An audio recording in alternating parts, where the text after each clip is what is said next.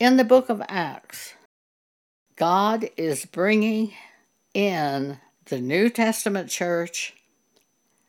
The old covenant is vanishing, the new covenant is put in place with the resurrection of Jesus after the crucifixion.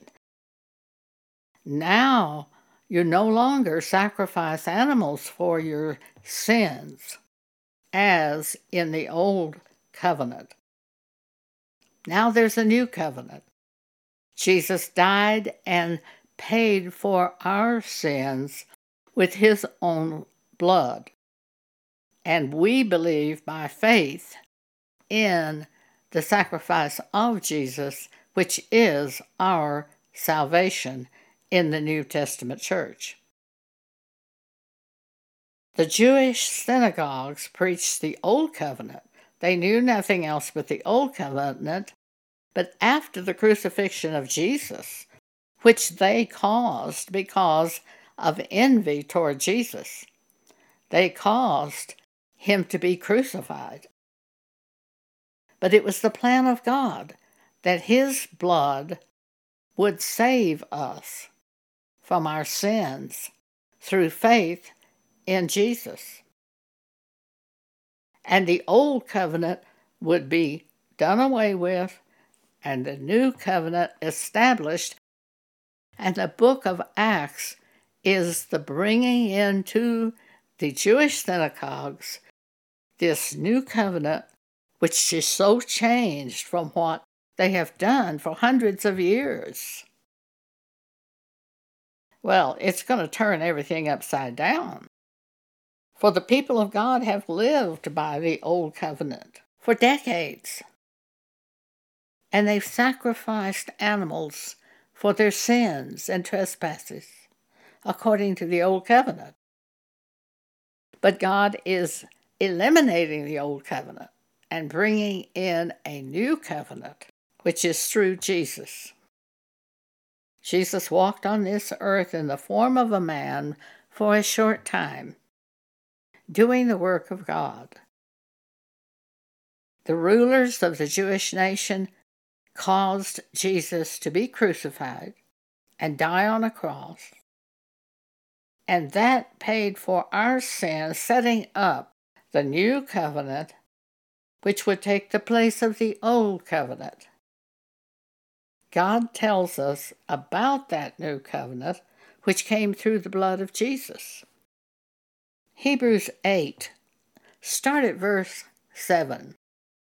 For if that first covenant had been faultless, then should no place have been sought for a second covenant. For finding fault with them, God saith, Behold, the days come, saith the Lord, when I will make a new covenant with the house of Israel and with the house of Judah. Not according to the covenant that I made with their fathers in the day when I took them by the hand to lead them out of the land of Egypt because they continued not in my covenant, and I regarded them not, saith the Lord. For this is the covenant that I will make with the house of Israel after those days, saith the Lord. I will put my laws into their mind, and write them in their hearts, and I will be to them a God and they shall be to me a people. And they shall not teach every man his neighbor and every man his brother, saying, Know the Lord, for they shall all know me from the least to the greatest. For I will be merciful to their unrighteousness and their sins and their iniquities will I remember no more. In that he saith, A new covenant he hath made the first old. Now that which decayeth and waxeth old is ready to vanish away. And with the death and resurrection of Jesus, the old covenant was vanishing away and the new covenant was arising.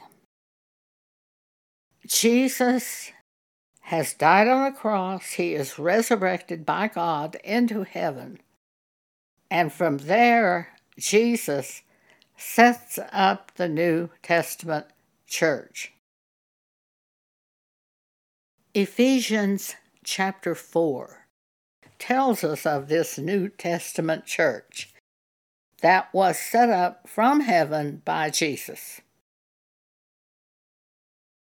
Verse 8 Wherefore he, Jesus, saith, When he ascended up on high into heaven, he led captivity captive and gave gifts unto men.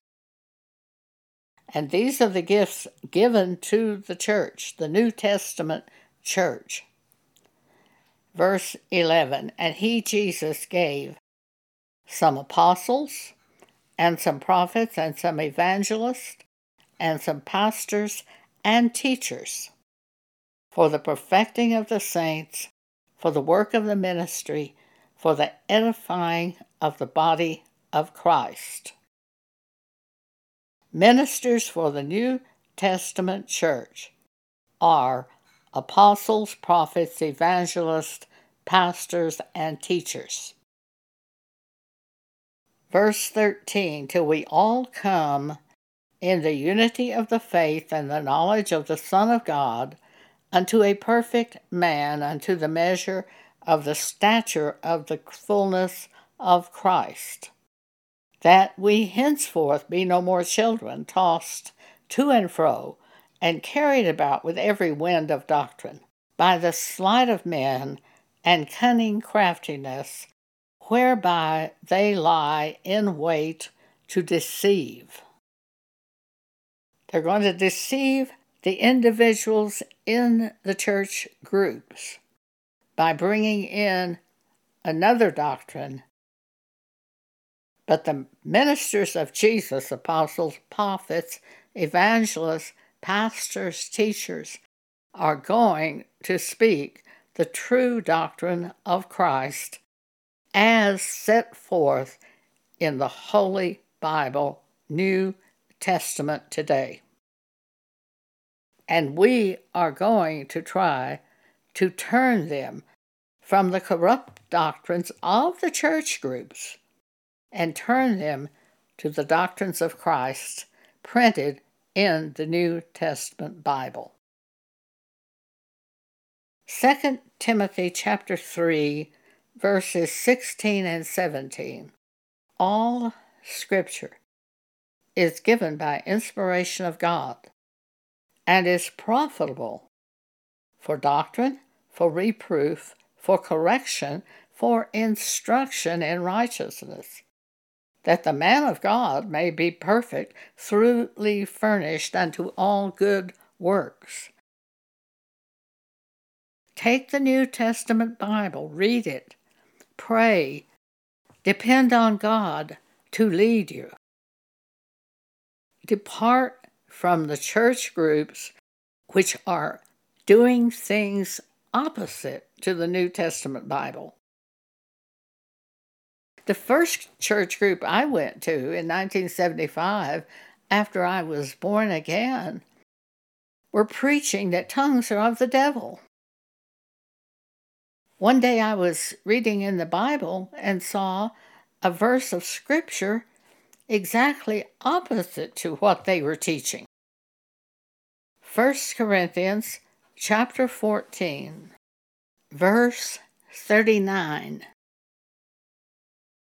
The Apostle Paul says, Wherefore, brethren, covet to prophesy, and forbid not to speak with tongues.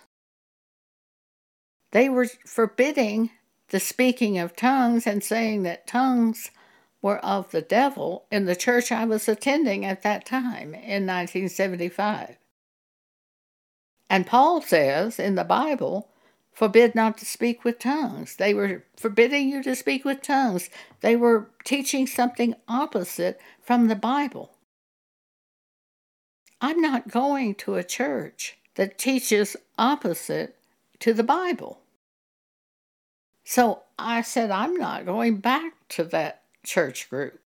My best friend and her husband attended that church, and by them is the ones that took me to that church. And I told Donna, I said, Donna, they're teaching that tongues are of the devil, and Paul said, forbid not to speak with tongues. I'm not going to go back to that church. She said, Where did you read that? Well, she was driving the car and just pulled off the side of the road. I had a little New Testament Bible in my purse. She said, Let me see that. And I showed her 1 Corinthians 14, verse 39, and she said, Well, it does say that. And I said, Yeah, and they're teaching the opposite. She said, Well, let's go to my house and we'll pull out every version of the Bible that I have and we'll look at it in the different versions, which we did and every version said the same thing forbid not to speak with tongues. And I said, Well, I'm not going back to that church. And Donna said, Neither am I. I'm not going there either. Take the Bible and see what it says about divorce and remarriage. See what it says about homosexuals and lesbians and fornication. Read the Bible. Let it be your doctrine. And if you're attending a church that's teaching anything other than the scriptures in the New Testament Bible, get out of that church. That's Antichrist. That church will be destroyed by Jesus at the second coming of Jesus. We read about that destruction in Second Thessalonians chapter 2 verse 8 through 12. Reading once again 2 Timothy chapter 3 verses 16 and 17. All scripture is given by inspiration of God and is profitable for doctrine, for reproof, for correction, for instruction in righteousness that the man of God may be perfect, truly furnished unto all good works. Let your doctrine fit the doctrine of the New Testament Bible scriptures.